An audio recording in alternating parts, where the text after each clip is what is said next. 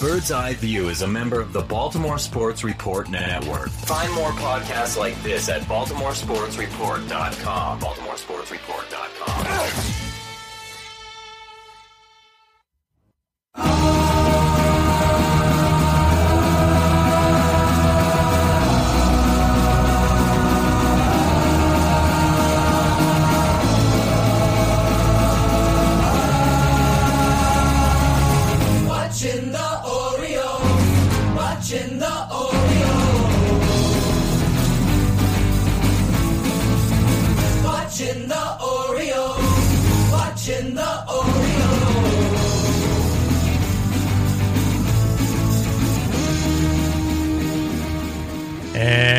Welcome back to Bird's Eye View. When it comes to the Orioles, this weekly podcast is your official source for a lack of insight and baseless opinion. Today is August 18th, 2014. This is episode 91. I am Scott Magnus, and I'm here with my big boy, my color commentator, my first baseman, third baseman, you know, batting less than 200. I'm way below the Mendoza line. Yeah, way below the Mendoza line. Jake English. For those that are looking to listen to us, you should be following us on Bird's Eye View, Baltimore.com. You should also be following us on the Baltimore Sports Report Network at BaltimoreSportsReport.com/network. You should also go find us at various other third-party apps such as Miro, Stitcher, Double Twist, and I guess iTunes in case they don't remove us. You should also be following us on social media at Facebook.com/BEVcast, Google Plus, and on Twitter at Bird's Eye View BAL. You can also find us on Postgame Lives on channel BSR, that's BaltimoreSportsReport.com/live, on Tuesdays and Thursdays, 15 minutes after the game. You can see our lovely faces talking about Orioles baseball. What can I say? We have radio faces. And one more piece of business. Go to our website at birdseyeviewbaltimore.com, click on the Amazon banner at the very bottom of the page, and give us our 2 to 3% of whatever you purchase on Amazon. We're looking for pennies on the dollars here, people, to keep the lights on. Jake? And with that, drink of the week? My drink of the week is actually, it's charity, Scott. I showed up at SD Studios this week empty-handed, and you were kind enough to open up your cabinet. Whoa. That's not entirely true. You brought something with you. That's true. I bartered for my freedom. I brought a what is it, Jacko something. It's a pumpkin shandy. Yeah. And it's awful. But I think it's the kind of awful your wife might like. So I traded that in for a Stone IPA, which is delicious, but I turned down your offer of pretty terrible sangria. I think I let us both down because it would have given you the opportunity to mock me here on the podcast. What can I say? It's not your aunt sangria that she makes. Is that correct? It's a little bit of uncle, a little bit of aunt. Okay. I am having an Irish whiskey and Coke on ice. Why is it you try to upman me every time? Honestly, I'm a little disappointed that I watered it down with a little bit of Coke. I thought you were going to make fun of me, but it's a delicious. If I ever manage to get a man's drink here on the show, you're going to be drinking like pure molten magma or something. Actually, did you hear what my wife was making for our fantasy football draft? I'm listening. She will be making bourbon-infused meatballs for Saturday night. Ooh. So you can be a man then, okay? All right. I look forward to it. I cannot wait to see some chest hair on you. Keep waiting, pal. Keep waiting. Look, if we're going to get this technical and it's going to get this grotesque, let's at least bring the medical wing into it. What is going on? Well, Manny is just being Manny. He was interviewed today by the beat writers, and he really hasn't seen much improvement. He's still sore. Buck said that he thinks he'll be back after the 15-day DL. Manny says he'll be back when he feels better. I'm of the situation of there's no need to rush this. If he can come back with... No need? Yeah. Hey, this is not the Baltimoreans, okay? If he can get back within 2 weeks of the end of the season, I think that would give him plenty of time to heat back up. The last thing you want him to do, though, is go right into the playoffs without any game time experience because, again, he's going to struggle mightily offensively coming back off that injury. And trying to regroup his power, and that's just a bad move on the Orioles' part if they can't get him back in time. All right, what else happened this week? Well, JJ Hardy came back on Friday after being out for most of last week with that injured thumb. So, he came back, and JJ has done a great job in the field, but also he's been doing great at the plate as well. So it doesn't look like that thumb is bothering him in terms of offensive, but also defensive production. So and if I know JJ Hardy, I'll bet you it hurts. I'll bet you it hurts a lot, but he's just kind of, you know, going through it. Yeah. Which again is great to not have to play Jonathan Schoop and Ryan Flaherty out there in the middle of the infield. So, you know, it's great to have JJ Hardy back. It kind of reemphasizes the fact of, you know, how important it is to have him on this team and how much of a loss it might be to lose him this offseason. Absolutely. All right, well, with that, let's go ahead and take a dive into the twat. This week on the Twitter. I'm going to start off because somebody unwittingly tweeted into my pet peeve zone. And so I'm going to go to a tweet by... now, is this pet peeve number 684 or... You act like I keep a list. Okay. This is more of a scroll. This is Steve Levy at Steve Levy 17. He tweeted out, Rogers Center is no longer the Orioles' house of horror. It's Progressive Field in Cleveland, where they're about to fall to 24 and 55. That's a 304 winning percentage all time. Look, can we just stop? Can we stop saying things like this? The 1998 to 2011 Orioles were a minor league team.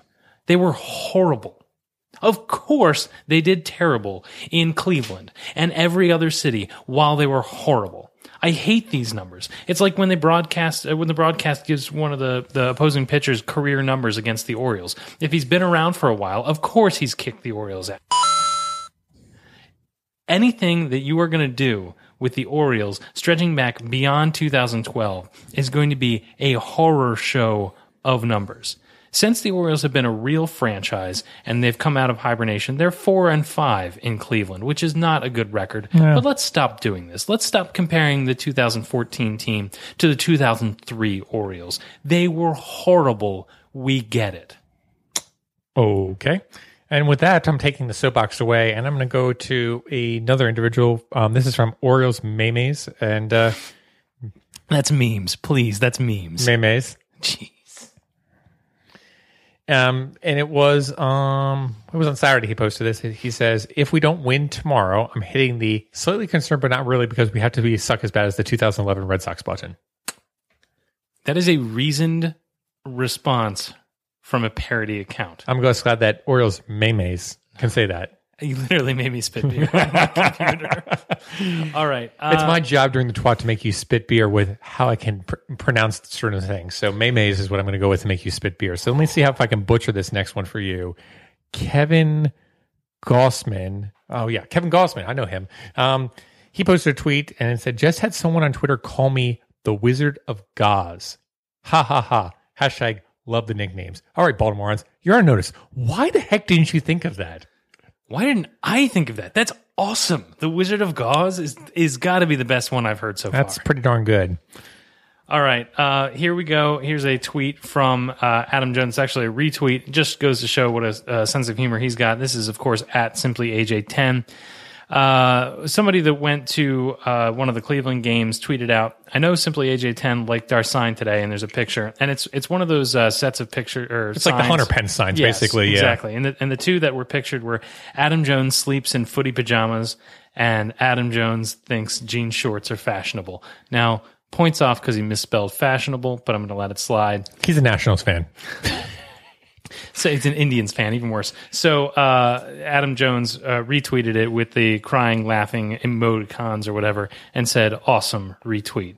Gotta love that from a guy who handles criticism like that. And we'll, I think we'll get back to that a little later on the show. Jake, another terrible question I have to ask you, and even worse answers. This comes from at Seductive Tommy H. Girl, which Oriole of the 2000s haunts your dream? Like, Adam Eaton, girl. Seriously, I did not like that guy. No, girl, no. Simple answer. Kevin Gregg. Yeah, that's not a bad one. The protester. Yeah, it's not a bad one. When I close my eyes, I can see him coming out of the bullpen. Yeah.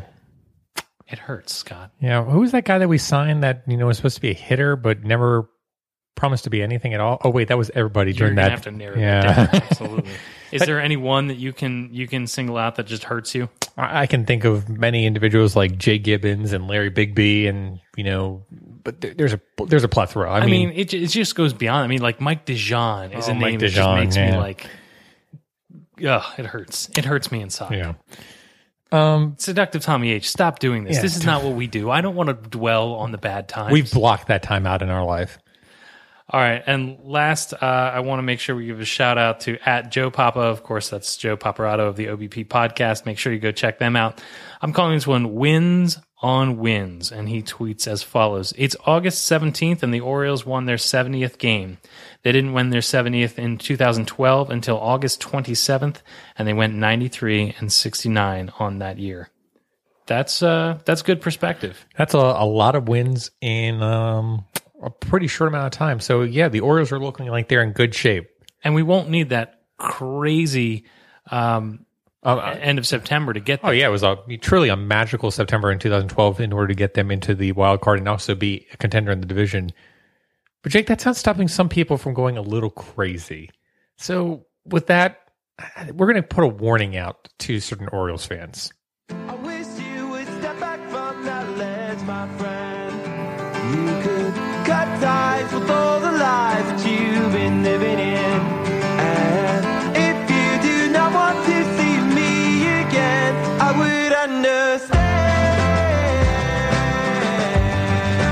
I would understand. The angry boy a bit too insane, icing over a secret pain.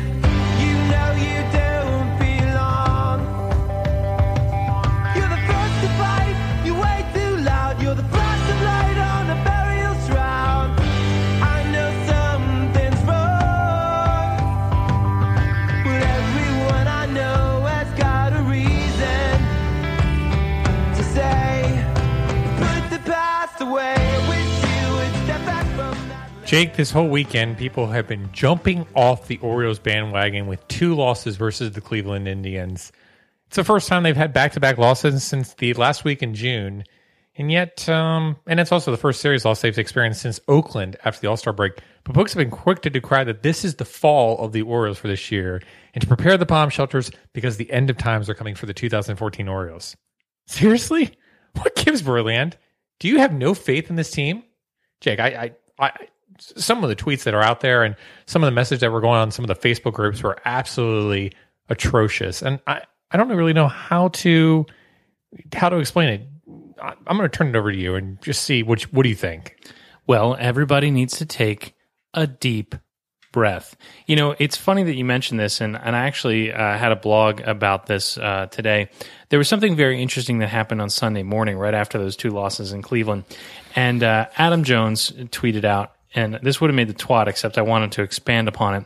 Adam Jones tweeted out, quote, "The man in the arena," end quote, T. Roosevelt.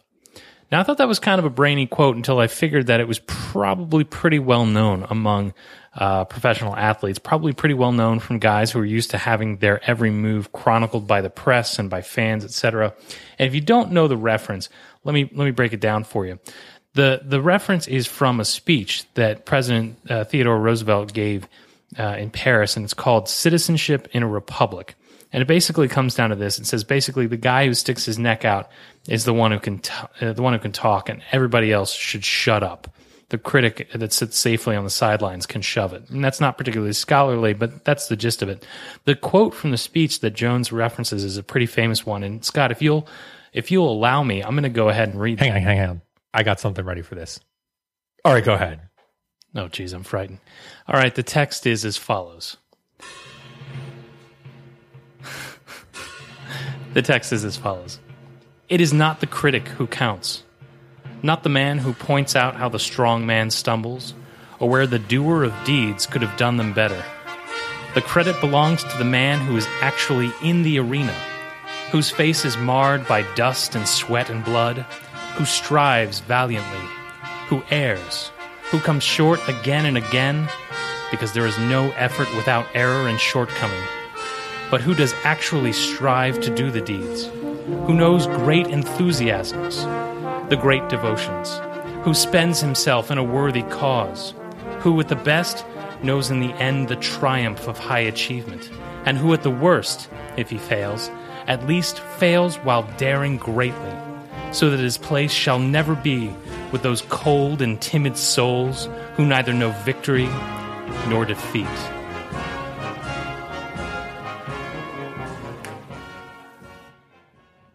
Well, Jake, that was something. Like, I admit. And that's what Jones was going for. I think that there's a lot to that. I think that it's unfair for us to criticize so blindly and without thinking of the men that are actually in the arena.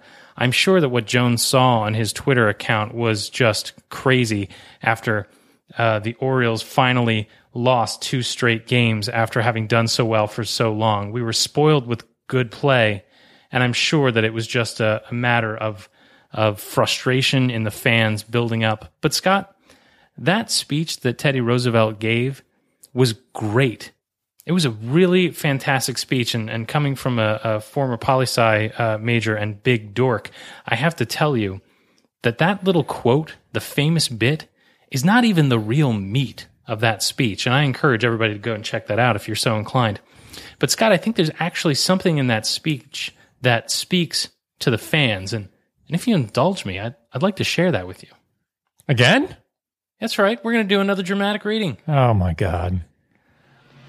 Let the man of learning, the man of lettered leisure, beware of that queer and cheap temptation to pose himself and to others as a cynic, as the man who has outgrown emotions and beliefs, the man to whom good and evil are as one. The poorest way to face life is to face it with a sneer. There are many men who feel a kind of twister pride in cynicism. Me. There are many who confine themselves to criticism of the way of others. Me. Do what they themselves dare not even attempt. Definitely me. There is no more unhealthy being, no man less worthy of respect than he who either really holds or feigns to hold an attitude of sneering disbelief toward all that is great and lofty, whether in achievement or in that noble effort which, even if it fails, comes to a second achievement. A cynical habit of thought and speech, a readiness to criticize work which the critic himself never tries to perform, an intellectual aloofness which will not accept contact with life's realities.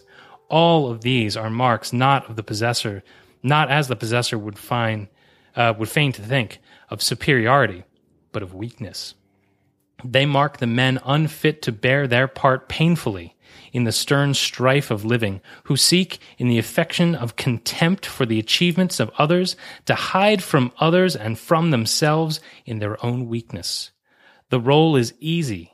There is none easier save only for the role of the man who sneers alike at both criticism and performance. Definitely me. The point is this. We should hold our team accountable.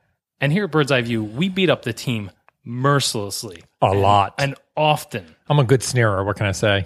But I would argue, Scott, that we do not do it with a sneer. I think that we are not Orioles cynics. I think that we are fair in the fact that we should praise them where they should be praised, and we should beat them up where they ought to be beaten up.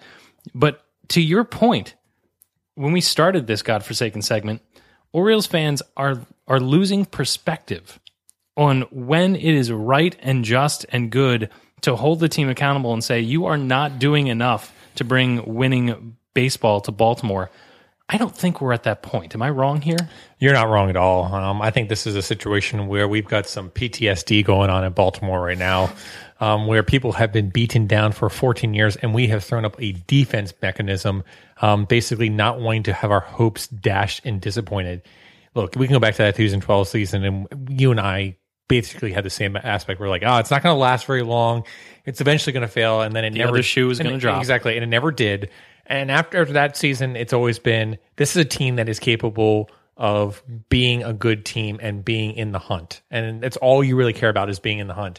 And this year, the Orioles are so much in the hunt that they're absolutely dominating the competition. You can bring up the whole aspect of, oh, they're playing weaker competition, whatever. But the fact is, they're only 2 games behind the best record in Major League Baseball. Think about that. 2 games behind the best record in Major League Baseball. And the other teams that they're chasing in that category have also had their down points this year. Correct me if I'm wrong, but haven't the A's hit a bit of a skid right now? I mean, the A's and the Tigers have both hit skids. And again, don't think for one second that the Tigers or Athletics are down for the count because of these skids. There's still 40 games left. These are talented baseball teams that will overcome adversity fairly quickly and rebound strongly.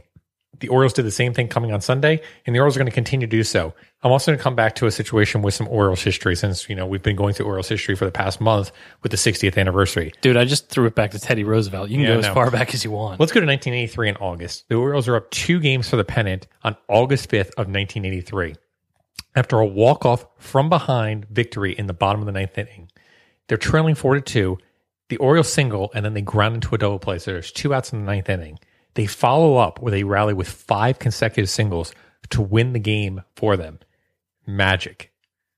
It's similar to what happened on Wednesday with Adam Jones hitting that 3-run homer and the Orioles basically taking the game from the Yankees in a situation of, a game that didn't look like it was going to go the Orioles' ways. But Orioles magic happened and good things happened. And then something ugly happened. The Orioles would go on in 1983 to lose the next 7 games against the American League West. 3 of them against the White Sox. 4 of them against the White Sox, and 3 of them were also against the last place Cleveland Indians. So, funny that baseball has a tendency to replicate in these fashions, but the Orioles saw their lead in the pennant vanish, and by the end of this streak, they were down by 1 game, and clearly the team was doomed to fail and would never see success later in that season. Oh, wait. Jake, baseball is a marathon. Yes, we have 40 games left, but there's a lot of games left to play. The point I'll come back to is the Orioles are 7 games up right now in the division against a team that is not very good in the Yankees and the Toronto Blue Jays. To think that those 2 teams are going to go 600 or 700 and the Orioles are going to go 500 or less than 500 is ridiculous. Baltimore Orioles fans, love this team, embrace this team, enjoy the ride. And hold them accountable where appropriate, but do so without a sneer. Correct. And with that, Jake, I think it's time that we take a step back from our sneering, and let's look forward to this upcoming week in Chicago. Let's go talk to an individual from Chicago, and let's just say he has some experience with rooting for bad baseball. So may I say to each of you most gratefully,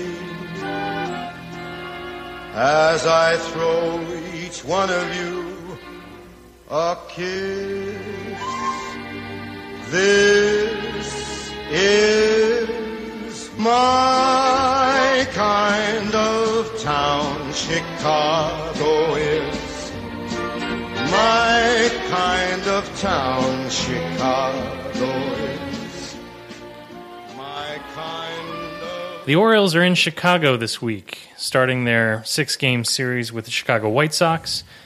Tasting a little turtle soup, and then headed off to check out the Chicago Cubs. Now, Scott is also headed to Chi-Town to make the pilgrimage to Wrigley Stadium. And in preparation for that great baseball experience and to figure out exactly what the Cubs are doing to salvage our washed-up starters, we've brought in an expert, and that is Corey Finneran of the Ivy Envy podcast to educate us. Corey's podcast is just one of the many great shows you'll find on baseballtalkradio.com. Corey, thanks so much for joining us. Hey, thanks a lot for having me on, guys. All right, so first we just have to set this up. You are indeed an admitted Cubs fan, correct? It is something that I will admit on here, and here in a couple years I'll be able to admit publicly and not feel ashamed about it. That's my opinion. Being Orioles fans, we know that feeling really, really well. Yeah, it's going to happen next year. It's going to happen next year. We've been there. So we wanted to have you on. First, we'll get to the Cubs and the Orioles series in just a little bit. I teased it out at the beginning there. Scott's headed to Wrigley. I'm totally jealous. From an outsider's perspective, for people like us who know nothing, how cool is that trip going to be for him? Oh man, it's awesome. And I think that sometimes I wonder if I just think it's awesome because I grew up a Chicago Cubs fan, and Chicago, Wrigley Field kind of has like a special place for me because it's not, I don't live in Chicago. I actually live about 3 hours south. And so it's not something that I get to see every day. I don't get to go to a ton of games a year. I get up there 4 or 5 times a year. So it's still special for me every time I walk into that building. And I've talked with a lot of baseball fans that have gone to many other ballparks, and I'm always kind of curious, like what outsiders, what fans of other teams think of Wrigley Field. And I honestly, I've never heard anything bad, and I think you know, probably Cardinals fans probably complain about the Cubs fans, but I think, you know, it's just one of those things I think you have to experience as a baseball fan, kind of how I would really like to see, you know, Fenway, although I've heard nothing but bad things about that ballpark. Yeah, but Fenway is absolutely horrible. I think that that's the difference, though, because they're stadiums of a similar area. And again, you know, we have a negative relationship with the Red Sox. We'll say that from the outset. It doesn't matter. It's a dump of a stadium. I've heard nothing but people say that Fenway is not what it's cracked up to be, and just the exact opposite about Wrigley. Yeah, I think there's just so much character in that ballpark, and you know, there's a lot of history there, a lot of bad history, but still, you know, a lot of history nonetheless. You know, Babe Ruth called his shot there, and there haven't been a whole lot of postseason games played there. So, but yeah, just, you know, just the whole neighborhood in general, and all of those, I guess, just the things that you know, associate with Wrigley Field, the marquee, the ivy on the wall, and the bricks, and the scoreboard, and everything. I mean, it's really cool to see. Well, one of the things on that was the ivy and the bricks, and that was a big portion of a design that came over for Camden Yards when it was first being built, is trying to tie in that ivy and also bringing in some of the bricks as well through the stadium. So, you know, Joe Posnanski basically went through and ranked 30 ballparks in Major League Baseball in a recent article, and he had Camden Yards at number 6, but Wrigley was at number 1. So we've talked about Wrigley.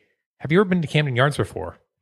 I haven't. I really want to. I mean, that's another ballpark that I hear nothing but good things about. In fact, I went to a ball game down in Arlington to see the Rangers play with some other podcasters, and we were hanging out, and we actually talked quite a bit about Camden, and they were talking about how much they liked it there.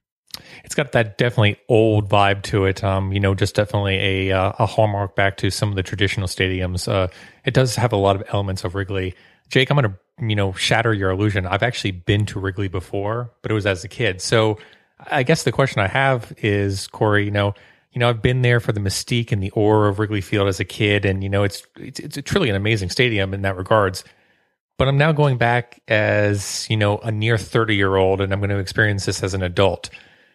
You know, what are some of the, you know, neighborhood things that I need to do around Wrigley Field in order to, you know, maybe wet my whistle or just enjoy the local culture?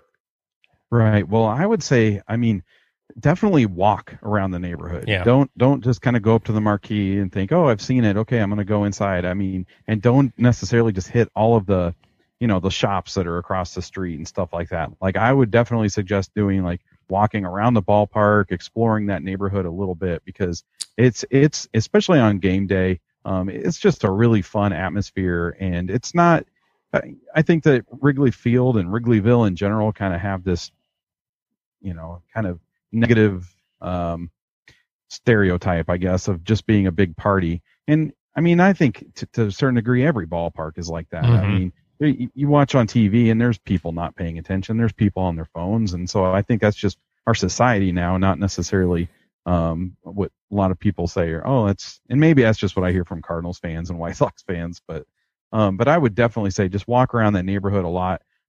There's a lot of good places to eat. You want me to throw a couple places at you? Well, there's going to be a bunch of people coming out from Baltimore to see it. So, yeah, definitely throw out some places.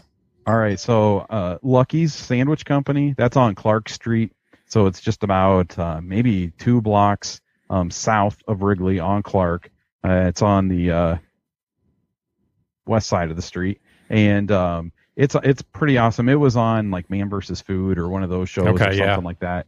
So, I mean, if you're into, like, sandwiches, and I'm not a meat eater, but they have good vegetarian stuff. But also, my friends that eat meat love going there, and great sandwiches and slaw on your sandwich and all that kind of stuff. Gotta have slaw on your sandwich. Gotta have slaw.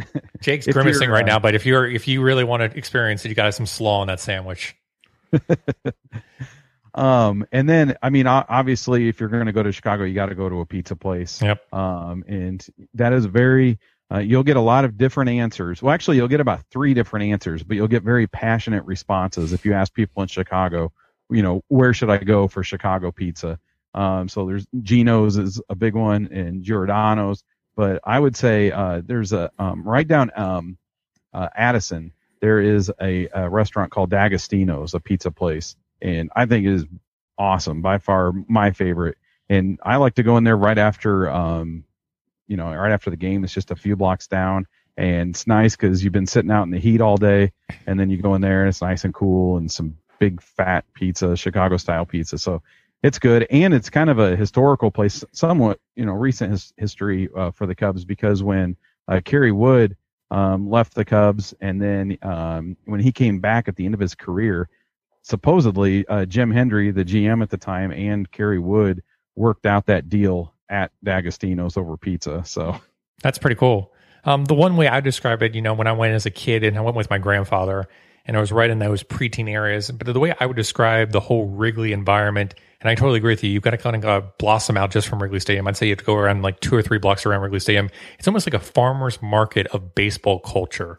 You know, yeah. You can go into a certain, like, you know, hole-in-the-wall restaurant, and it's like, what's this? And you can have, like you said, a really great sandwich, and you get to talking with someone about the Cubs or, you know, the Bears, and you're just like, hey, you know, what's going on here? And you're just going to really get a good sports vibe right around that area. So, you know, I really feel like it's almost like a mecca in terms of just, you know, being, you know, man on man, and just being like, being able to talk just baseball and not have to be like, this guy's a businessman and he doesn't even really care about this game that's going on. He's just here to entertain a client. And there are people out there that are like that, but I really feel like there is a more ingrained aspect and respect for the game as opposed to just going to an event. Right. Yeah. And if bars are your thing, there's so many around. And so, I mean, if you walk into one and it's not, you know, not your vibe and you're not feeling it, like, just go to the next one, because everyone is different and you're going to find one that you love. And, you know, if you're into like the memorabilia stuff and all that kind of stuff, I'd suggest going to Murphy's. It's in the out by the outfield, and there's just tons of Cub stuff on the walls from all throughout the years and stuff like that. So yeah, there's just so much there. And I it's hard to even if you're just going a day, you're not going to take it all in, but, just do as much as you can, because it's definitely worth it. Now, I've seen on the Twitter sphere, if you will, so many people from the Baltimore area saying that they're going to this series, that they're going out to see the O's play the Cubs, because Wrigley is so great. I mean, does that happen a lot? I mean, are Cubs fans kind of accustomed to opposing fans being in the stands because they're there, you know, just to experience the stadium? Yeah, you know what? I was just talking about that, because I was saying that, like I said, I get up to about 4 or 5 games a year. And I think that it's especially the case with American League teams. I went a couple years ago. I took my daughter up to see the Cubs play the Tigers, and there were more Tigers fans in the stadium, in the ballpark, than Cubs fans. And I think it's just one of those things that American League teams don't come real often. What is it, every, I don't know, 4 or 5 years, something like that. That's probably more than that. So, yeah. Yeah, so when they do, you know, I think it's something special, and they kind of, everybody flocks to the area to see the ballpark. So, and I think Cubs fans are very friendly. I don't think you'll have, you know, I think you'll find us very accommodating. And I've always kind of seen it as, you know, when fans from other teams come to your ballpark, you're just kind of like their host, you know. And so I like to see fans of other teams having a good time. I would prefer it's not, well, the other team's winning. Right. Right. Understandable. It usually ends up that's the case. You'd like to see them enjoying themselves despite the score, is what you're telling us. There we go. Yeah, we've got a situation in Baltimore too, where we have a lot of individuals that come down from New York and Boston. We try to be generous hosts, but the visitors are not so keen on being generous and kind back. So we will definitely come out there and show some Southern hospitality and just be like, hey, we're just here to see a baseball game, but we're not going to be that obnoxious fan. You know, we just really want to take in a baseball game, and, you know, we'll cheer on our team just like you'll cheer on for your team. And at the end of the day, maybe we'll have a beer together at it too. So I'm really curious to see if that is the case, Scott, because I'm sure that you have all of the innocence and good intentions in your heart. But Corey, I mean, just to tell you, this fan base has been so beaten down by 14 straight years of losing. And, do you know who you're talking to? Yeah, well, I know.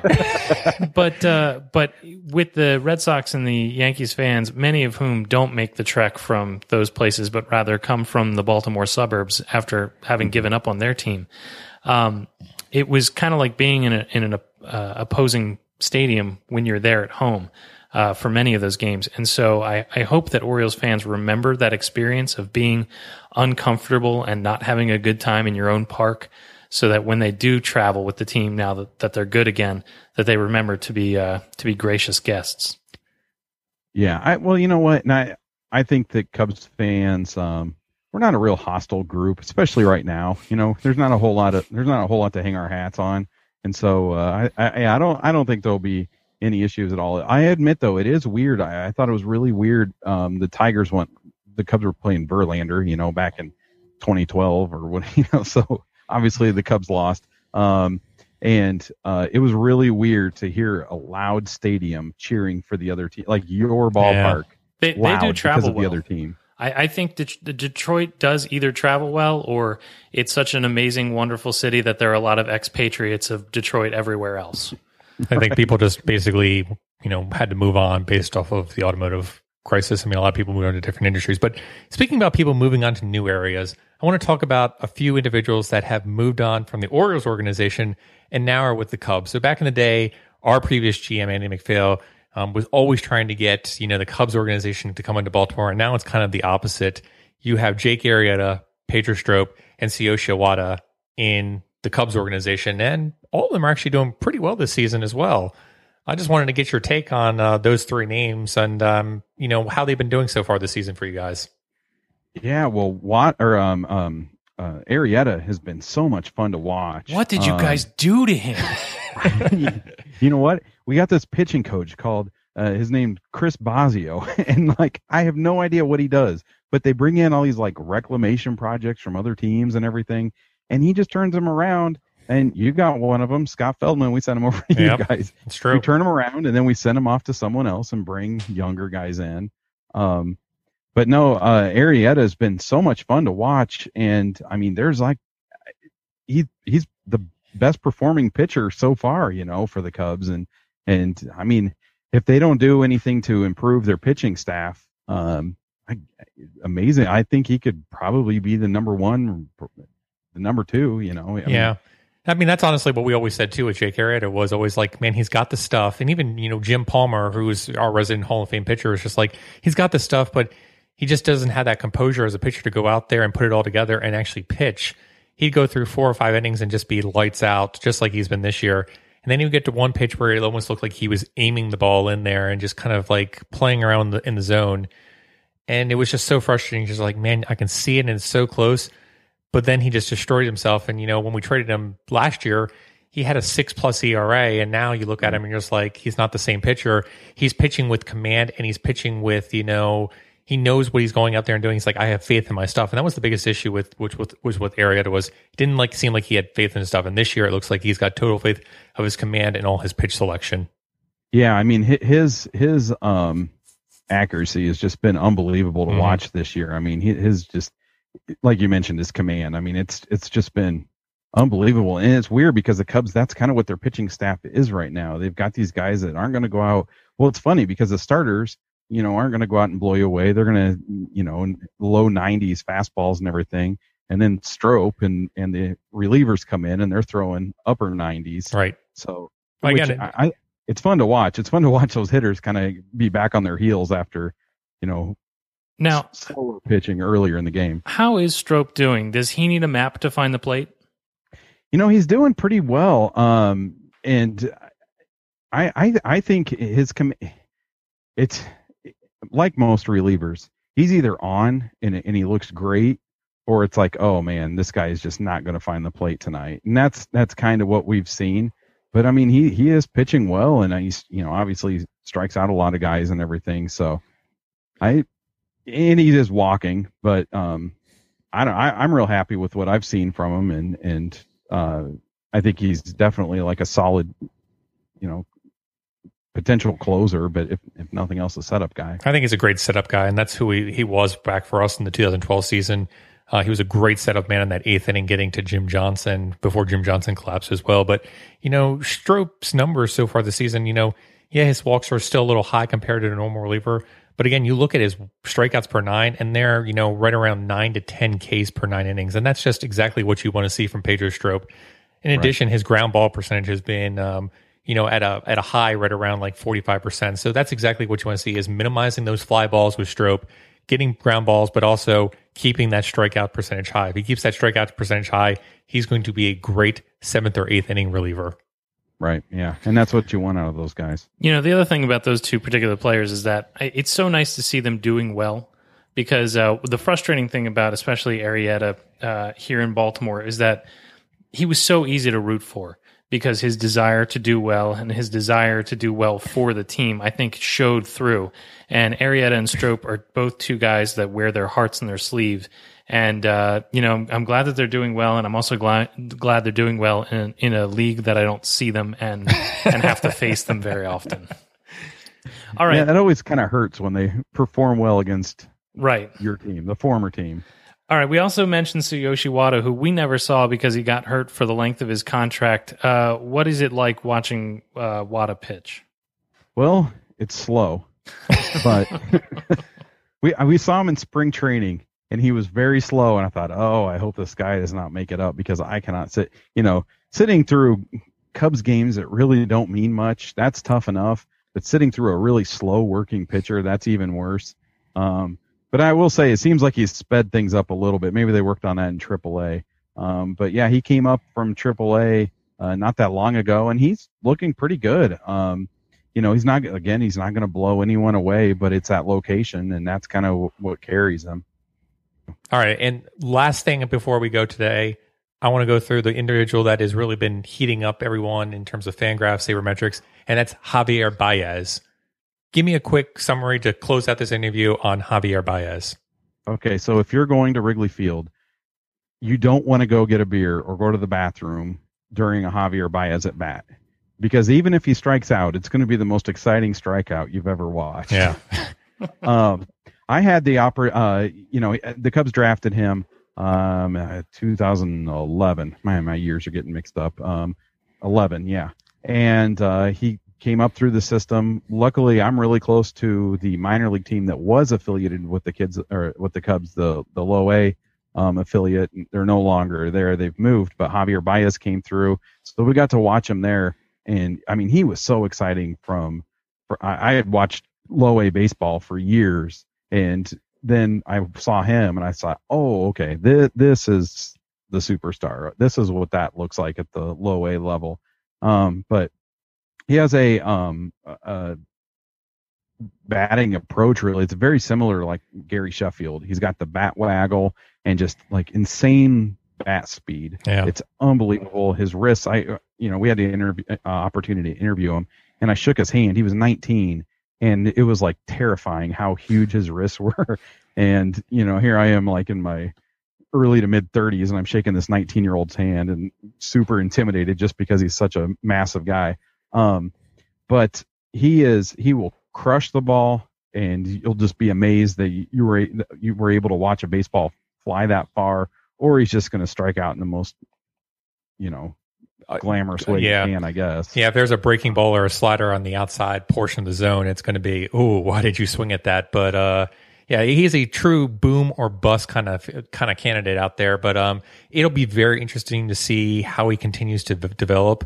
It was interesting going through some of the Fangraphs articles and seeing that, the pitches that have been thrown to him, that 40% of them have been out of the zone, and the league average is right around 50%. So pitchers are definitely afraid to throw it into the zone from him, based off the aspect of having to hit 400 to 450-foot dongs against them. So I definitely would recommend any Orioles fan, when Javier Baez comes to the plate, keep a special eye on him because he's going to be a special player more than likely. Yeah, and he's just really energized. The Cubs are in the middle of this rebuild, and he's the first big name that's come up. And it's just, I think you guys will probably be able to sense the excitement. I haven't been to a game since he got called up. I'm going up this Thursday, so I can't wait to see him play again in person. But he's just energized the fan base, and it's kind of that, okay, now these guys that we've been waiting on through this rebuild, now they're going to start filtering up, and it's exciting. But yeah, just watch him. And you mentioned the low and away stuff. Don't he's the kind of guy that he doesn't have to get solid contact and knock it out of the ballpark. So there's been a few home runs that he's hit at the low middle of the zone that you were like, there's no way he can do anything with that except for hit a pop up, and he's hit them, pretty much dead center, and just like, oh my gosh, this guy is a guy with pure power that normally no one would be able to hit that home run, but he's got, like you said, that amazing bat speed with the wrists. So he's a special player, and like I said, Orioles fans, you should be paying particularly close notice to him, this weekend. Yeah, absolutely. All right, Corey, like I said, we appreciate you coming on to the show tonight. I'm looking forward to coming out to Chicago and seeing the Cubs play. And, you know, good things are coming around the corner. You know, I was looking at some of the stuff that was on Fangraphs in terms of the base runs scored for the Cubs, and they're right there actually in terms of base runs scored right there with the Royals. It's just that, you know, the Cubs compared to the Royals haven't been there in terms of, you know, getting clutch plays and, you know, win probability added. So, you know, you look at the Cubs and you look at the payroll flexibility they might have next year, and this is a team that we're going to have to keep an eye on for, you know, they're going to be a good team in the future.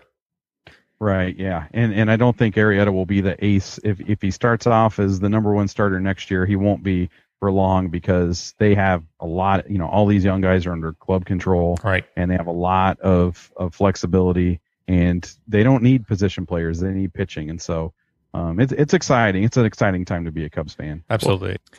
Well, you know, when we started our podcast early in 2012, we expected fully that the Orioles would lose 100 games. That season ended up being a little different, and it's been a really exciting and fun ride ever since. But I try very hard not to forget that this was once a terrible franchise, and I have a lot of connection to other franchises that experience this type of, you know, horrible thing. And it's really nice to see the Kansas City Royals doing well. It's nice to see the Pittsburgh Pirates doing well. Clearly we wish good things for the Cubs. Now, if we want to find out more about the Cubs, where should we go to find that? Well, I would suggest you go to ivnb.com, but that's the best place to go. And we do a weekly podcast, and in iTunes and Stitcher and all that kind of stuff. So I guess if there's any Orioles fans heading to Chicago and want to get caught up a little bit and know what's going on with the Cubs, are welcome to listen to our podcast. Great stuff. And also on Twitter, I assume? Oh, yeah. We're at IVMB on Twitter. We do all the social stuff, you know, Facebook and Instagram and all that kind of stuff, too. Well, I'll tell you what, we wish the Cubs all the luck in the world starting next week. The same to you guys. All right. Corey, thanks so much. All right, thank you. When it comes to twisting, I just got to keep insisting. Oh, baby, you sure do swing. When it comes to twisting, I just got to keep insisting. Oh, daddy, hey, you are the king. Baby, you've got me beat up and down, inside out and across. Oh, yeah. But in the middle of the night, when the moon is shining bright, you're the boss. Yes, Jake, I am once again the boss this week. What can I say? I've gone up 11-6-3 now. Nelson Cruz had a sac fly on Monday night in the bottom of the first. I am going to cry foul, sir. Are you filing an appeal? I am filing an appeal. I want to send this directly to New York. That sack fly. Can I just let you know that your arbitration process is null and void according to New York Supreme Court? So I win this week. That sack fly took place on the Monday. That doesn't count. I disagree. We've always included Monday as the funny little gray area of our stats. So it definitely does count. So you're claiming victory on the funny little gray area? Let's just say that if I'm going to go win the game, it's going to be in the first inning. And in this case, it was the first inning on Monday night. I don't like this at all. You may not like it, but it's the truth. So, Jake, I am the winner. You are the loser. Jake, the hole's getting pretty deep. So... Excuse me? The hole's getting pretty deep. Jake, I guess it's my turn to pick a stat. Jake, I'm going to give you an easy one, okay? And you're going to be able to you're knock this out of the park. Because there's only one good answer here. Okay. Jake, this week's category is contact percentage. Contact percentage. For batters. So who's going to have the highest contact percentage? So the question is not necessarily who's going to get the most hits, but who's going to put most bats on the ball. Yeah, who's going to put the most amount of wood on the ball? I'm going with Adam Jones. Oh, God almighty. I set you up so easily, and you just keep failing me. All right, who you got instead? Nikki Cakes. All right, Nick Markakis is another good one. I feel like the thing is, though, is that Nick Markakis is going to watch so many because his eye is so good that he will have a smaller sample size, whereas Adam Jones throws the bat at everything, and despite that approach, still managed to hit the ball. Well, and not just hit the ball. I mean, I'm not talking about safely. I mean, fouling stuff off. I mean, popping up. Do you want me to give you the numbers? Lay them on me. Okay, so Nick Markakis, over the past 14 days, has a contact percentage of 89.7%. Okay. Adam Jones has a contact percentage of 71.9%. Okay, so we're not talking complete apples and oranges here. That's not horrible. No, Chris Davis has a 66.7% contact. We shall not speak of it. All right, so contact percentage. This is going to be a mess to watch this week. You're going to go with Nick Markakis. I'm going with Adam Jones. I basically, we're down to 40 games. I don't know how many weeks left we've got in the schedule, but I basically got to win out. You got to pretty much win out, yeah. So good luck with that. I did pretty well with it last year, having to win out. So it came back to the very last week. So, Jake, good luck to you. You're going to need it. And with that, Jake, let's go through our good, the bad, and... oh, yes, the ugly.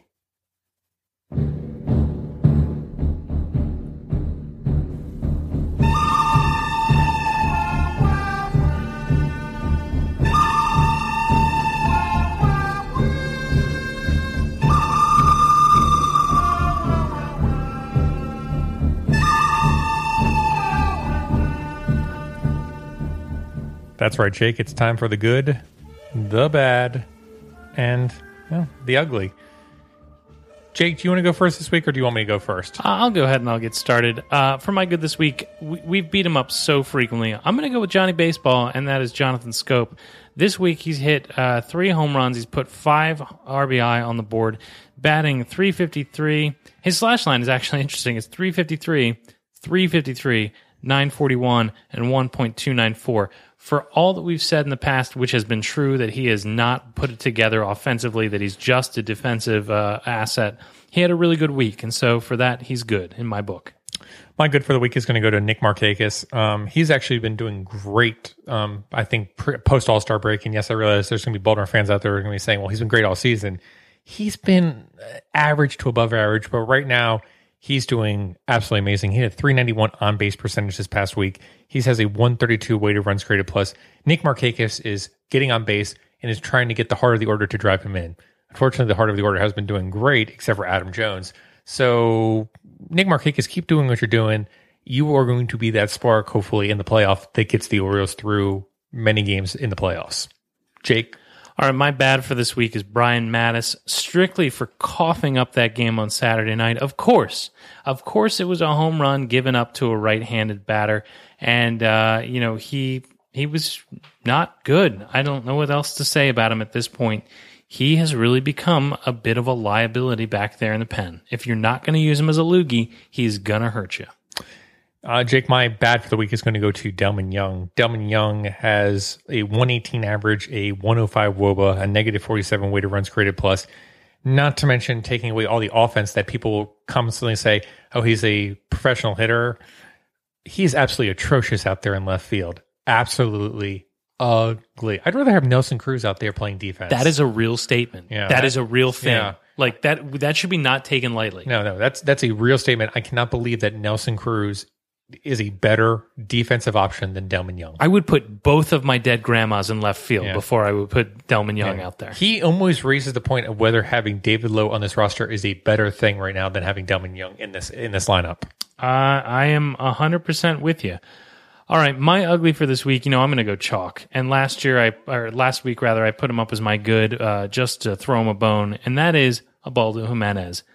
Ubaldo Jimenez was the Hindenburg in his last start. Look, I don't even know where to start with this guy. The first inning comes, he walks the first 2 batters. It was all downhill from there. I mean, in 4.1 innings pitched, he gave up 5 hits and 6 earned runs. He gave up 2 home runs, and he walked 3 guys. Now, he did manage to sprinkle in 5 strikeouts through that start, but it was just no good, and it was no good from the beginning. And this is a guy that's playing on a club that is playing for the playoffs. They're in the lead in the pennant race. Now, I wrote something up and I posted it on BSR this week about this very thing. Look, I'm not saying that Ubaldo Jimenez is not going to work out throughout the length of his contract. It's too early to say that. I'm not saying that he's a bad guy. I'm not saying that we should release him. I'm saying that in his current role, he's hurting the club. And so they need to just put their pride aside and realize that they've got a $50 million mop-up reliever until they can expand the rosters in September, at which point he should be forgotten. And I don't think he should make the playoff roster. And I know that sucks, and I know that's ugly, but that's exactly what Ubaldo Jimenez is right now. And you know what? Maybe he gets himself together over the length of this contract and becomes a good enough starter, a fifth starter, what have you. Maybe he becomes a bullpen asset, and it's just ridiculous that we're paying that much money to a guy like that. But I'm over it.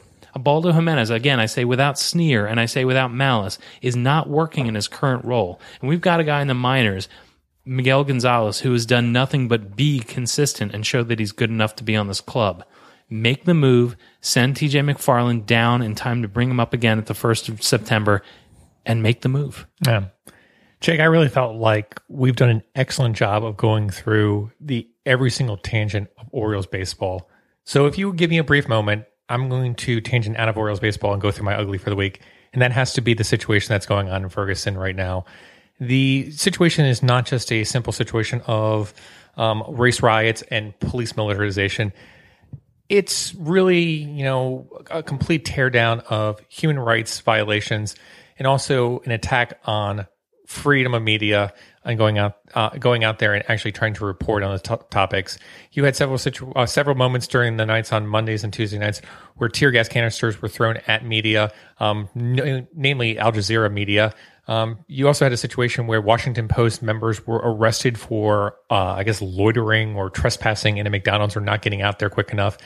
And this whole situation has been handled completely ridiculously, both by the local level, on the state level, and on the federal level.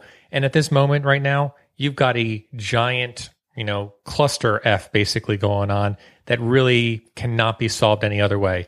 Yes, the facts need to come out. But the other matter is we cannot be going to such extremes of basically shooting people, militarizing, and basically turning this area into our war zone. This is not how the United States is run. People, get it together. You, Sir America, are ugly this week. And on notice. Well, gee, way to bring us to just a crescendo of awesome. With all that patriotic music that you played, I had to bring down the patriotism a little bit. I did not play the patriotic music. That was true. That was all me. Yeah. You know what I'll say to the situation in Ferguson this week? It's bully.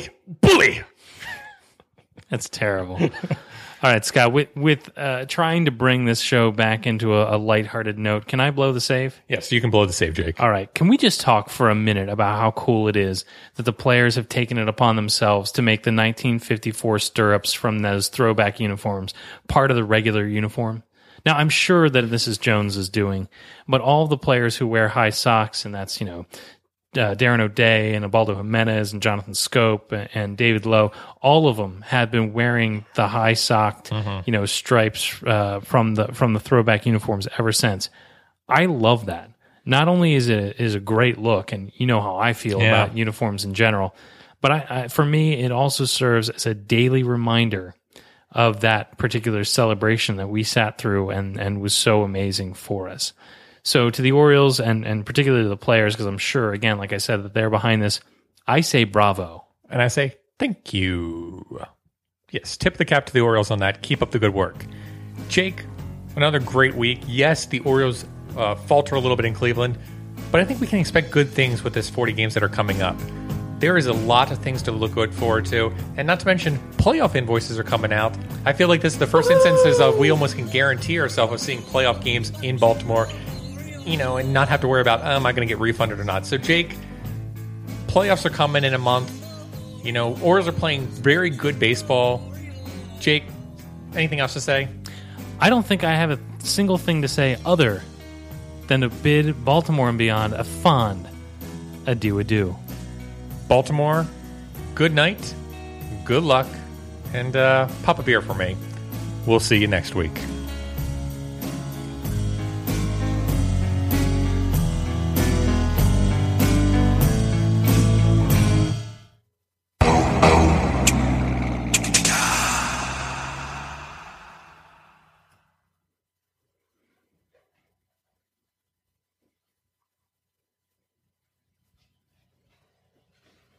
You're still here? It's over. Go home. Go.